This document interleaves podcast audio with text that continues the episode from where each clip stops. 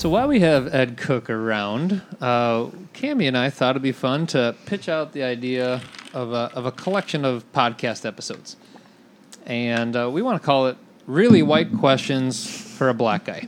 I'm gonna put you in the hot seat. Is this Why? I feel like we should like really do a real a podcast like on ongoing, really bl- white questions for a black guy. I think That sounds was like a great plan. That rebrand right now? just a Cammie, Ed, and Brian. Really white questions for for a black dude. That might catch. right. Right. Just just at the very no- notion of this, uh, what what do you think we're we're talking about? How are we going to go about it? Why would it be worthwhile? Yeah, I, I think it would be worthwhile. Well, a couple things is we always have to make remember that I personally don't speak for every person who, Right. who every black person on the planet. Um, it's just one perspective, but I, I love the idea because really, in order to break some of these isms and schisms Yeah. that we have, we have to be able to sit down and have a conversation, un- uncomfortable conversations, or which might seem to be tough conversations, to really understand what people are thinking and where they're coming from. Now, correct me if I'm wrong, white girl. um, when you're in a all white setting, Yeah. there's a little more openness, looseness, Yeah. less dancing around words, Absolutely. talking about race. Absolutely. And I'm, I don't know, black guy. Um, would you say the same in a same race setting for yourself? I would say yes. There, there's a lot less uh, guardedness, if that's a word, Yeah. um, when when in in a setting with different people.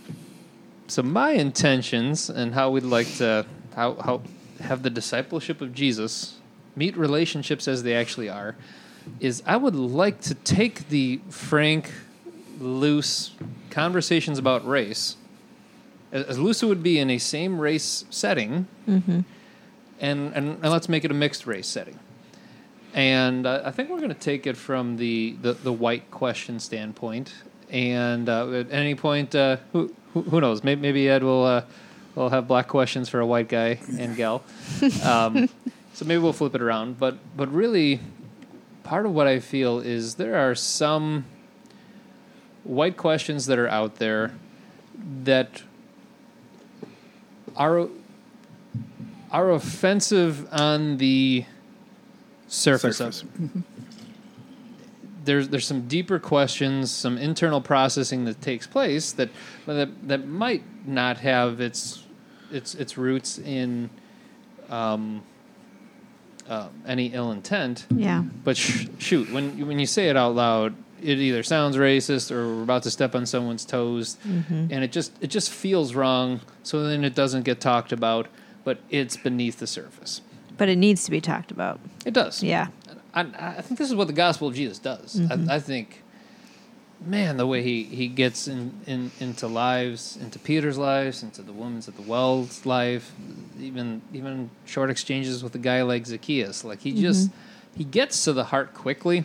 So um, and you will probably take offense at face value to the way these next podcasts are going.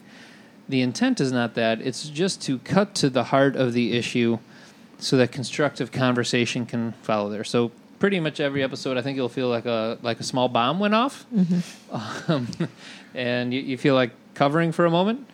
But then let's let, let's peek our heads up again and and talk about it and see if we can't get to the bottom of some of these race issues in relationships and, and how gospel meets it. Sounds great.